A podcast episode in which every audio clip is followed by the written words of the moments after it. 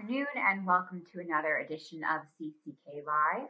My name is Emma Peterson and I'm joined today by Bethany Cook and Frank Padula. And we're going to be talking about the most common back disabilities that veterans suffer from. So let's dive right in. Um, veterans experience a range of back disabilities related to their military service. Back injuries often occur due to the stress of training or combat, there could be a vehicle accident, there could be a fall, um, sometimes even just from carrying the heavy packs and gear or other common duties that veterans might experience while doing their military service. and as with most medical conditions, VA disability ratings for back pain depend on a variety of factors. So today we're going to be talking about what those factors are and how VA might go about rating your back disability. As always, if you have questions or comments, please leave them in the comment section and we will do our best to get back to you as soon as we can. All right, Frank. So, how does VA go about rating back conditions?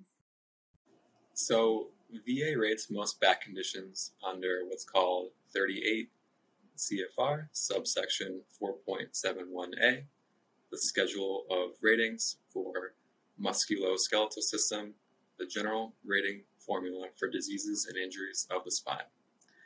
The criteria are based largely on a veteran's range of motion, and different diagnostic codes within this formula are used to rate different back disabilities. Um, those ratings can range from 0% all the way to 100%.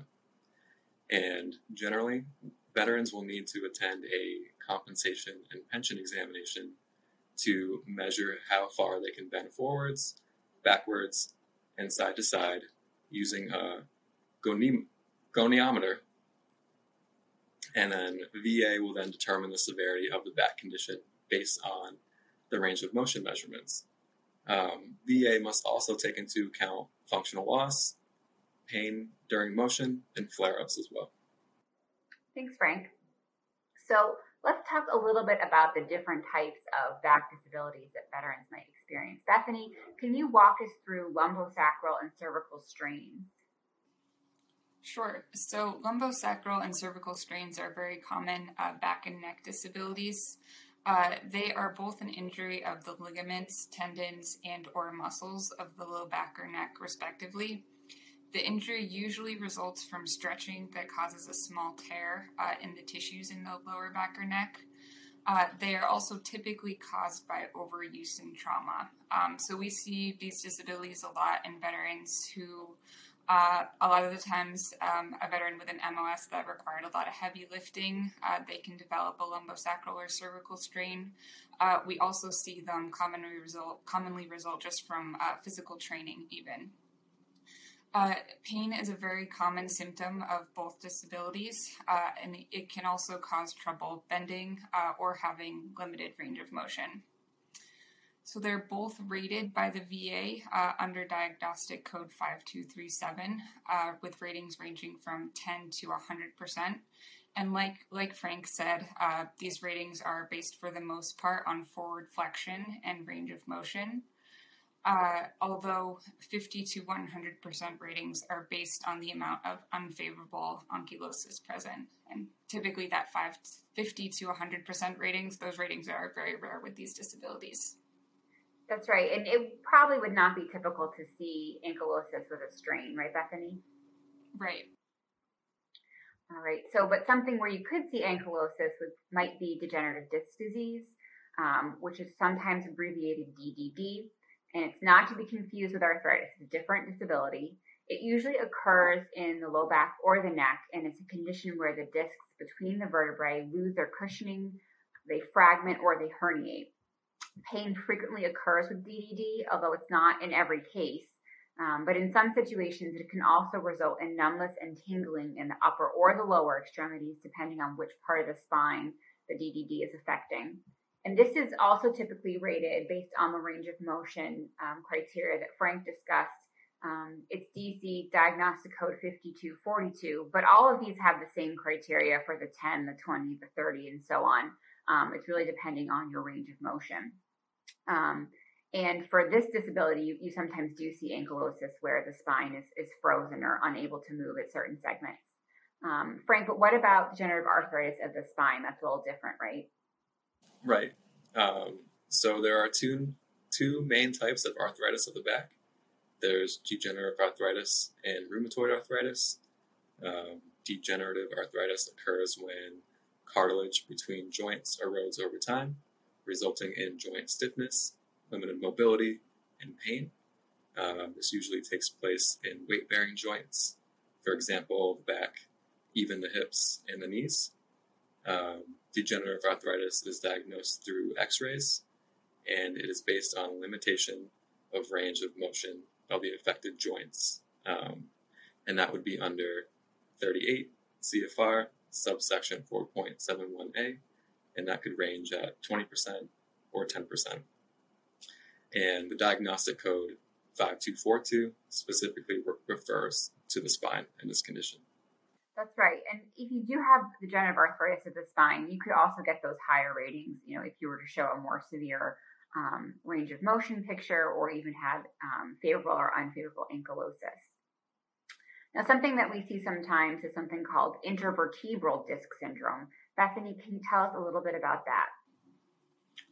Sure. So, intervertebral disc syndrome, IVDS for short, uh, is also known as a bulging or herniated disc. Uh, it's a back condition that involves the irritation of the nerve root and causes sharp chronic pain. Uh, IVDS can be very severe. Um, it can include symptoms such as numbing or tingling in the lower extremities, weakness, and oftentimes you find that it worsens uh, if you spend an extended amount of time sitting uh, or bending.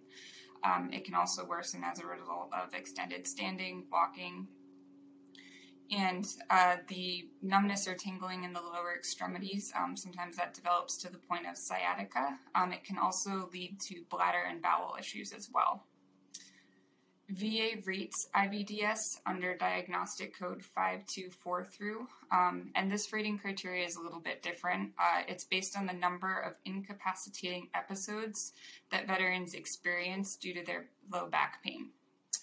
So the ratings under this diagnostic code range from 10% to 60%, uh, and these ratings consider the length and frequency of bed rest.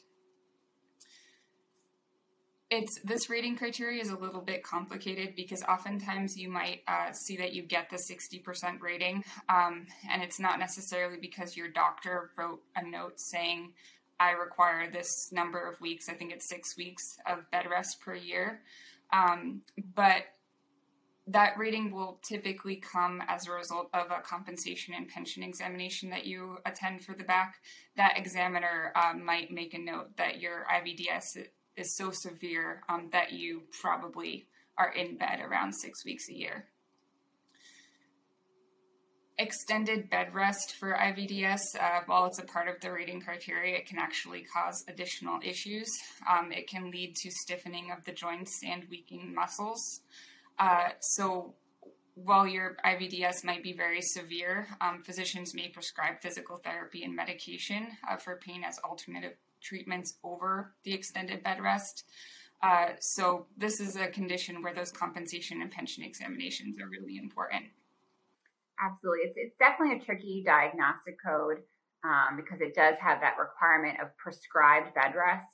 So it really depends on the examiner and the rater um, you know, either sort of overlooking that and looking at, you know, your, your actual individual disability picture to see if what you're suffering is the equivalent of that, um, or VA looking at the range of motion testing. Um, but it, it, can be tricky to get the higher ratings here because, as Bethany mentioned, um, you oftentimes aren't going to find a doctor who's going to prescribe a bed rest for six to 12 weeks a year. That's just not something we see really anymore. Um, but something to consider when going to those compensation exams, making sure you're being really clear with your examiner about how many times you stay in bed or how the disease um, prevents you from doing things might be the equivalent of bed rest. Um, but speak to an accredited rep, um, an agent, a VSO, attorney, whoever you work with on your claim, um, if you do have IVDS, about the best way to maximize that rating.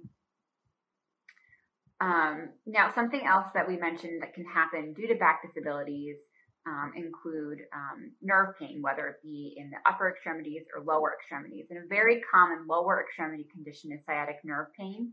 Um, that can radiate from the lower back down through the legs. And it most often occurs when the sciatic nerve has been compressed or pinched, usually by a herniated disc in the spine or an overgrowth of bone in the vertebrae. Um, symptoms can include numbness and tingling, a burning sensation, and even muscle weakness.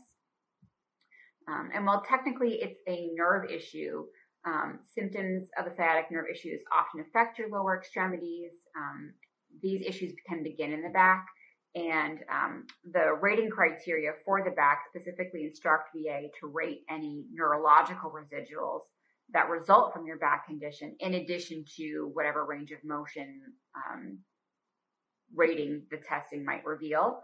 Um, so if you do have radiculopathy or sciatica um, from your lower back condition, VA is supposed to rate that at the same time, and you, you don't necessarily have to file a separate claim for it. Um, but diagnostic codes to be on the lookout for are um, 80, 8520, 8620, 8720, all which deal with sciatic nerve, which is a very common nerve issue that we see. Um, and that deals with paralysis, neuritis, and neuralgia of the nerve. Um, and ratings range anywhere from 10% all the way up to 80%, being the most severe when there's complete paralysis, muscle involvement, etc. Um, Frank, what are some other common secondary conditions that we see um, due to back disabilities? Well, oftentimes back disabilities can cause or aggravate a variety of other conditions. Um, some examples include radiculopathy, gastrointestinal or even stomach issues, um, hip, leg, or foot disabilities, um, effects of medication used to treat such back disability, effects of obesity caused by a lack of ability to exercise due to such back disability, and even depression can be associated to a back disability on a secondary basis. And veterans may be able to receive secondary service connection for any of those disabilities caused by or related to their back disability. And we actually do have another um, YouTube video about secondary service connection that, um, if anyone's watching, can check that out too. Great, thanks. Now, Bethany, our tell us about how a veteran with back disability might be eligible for TDIU. Yes, so you'll have noticed that uh, none of the ratings that we set for back disabilities uh, go up to 100% typically. So it's going to be pretty rare for a veteran to get to a combined rating of 100% due to a back disability alone. Um, so this is where uh, TDIU or a total disability rating based on individual unemployability can be really helpful. Um, if you have a service connected back disability and are unable to work, which happens a lot as back disabilities cause limitations in sitting, standing, walking, uh, lifting, all of which are required in some capacity by most jobs, um, then you may be eligible for TDIU, um, which would allow veterans who are unable to work due to their back disabilities uh, to get compensated at the 100% rate, even if their combined schedule rating does not add up to 100%. So we have a lot of videos on TDIU, how to apply, and what VA will look for. So if that's something that uh, you think you might be interested in, uh, definitely check out our videos on TDIU on YouTube. Great, thanks, Bethany. Well, that pretty much covers just the quick discussion of typical back disabilities that veterans might suffer from. Frank, any final thoughts or recommendations for those out there watching today? Um, just saying, you know, thank you for tuning in. Um, any more information can be found in our blog or any other videos that we have on our channel. Um, and as always, you know, you can stay up to date by subscribing to our channel. Great. Thanks, Frank. Bethany, any final thoughts or recommendations for people watching? Uh, yeah, I would just say that um, if you have any questions on your back rating, if you think it's um, not high enough, um, definitely reach out to an accredited representative. Uh, oftentimes, that range of motion testing can be difficult for C&P examiners. Um, so that's something that you'll definitely want uh, someone who's accredited to take a look at if you have any concerns about your back rating. Thanks, Bethany. Well, thanks for tuning in, everyone. And as Frank mentioned, to stay up to date on veterans law issues, subscribe to our YouTube channel.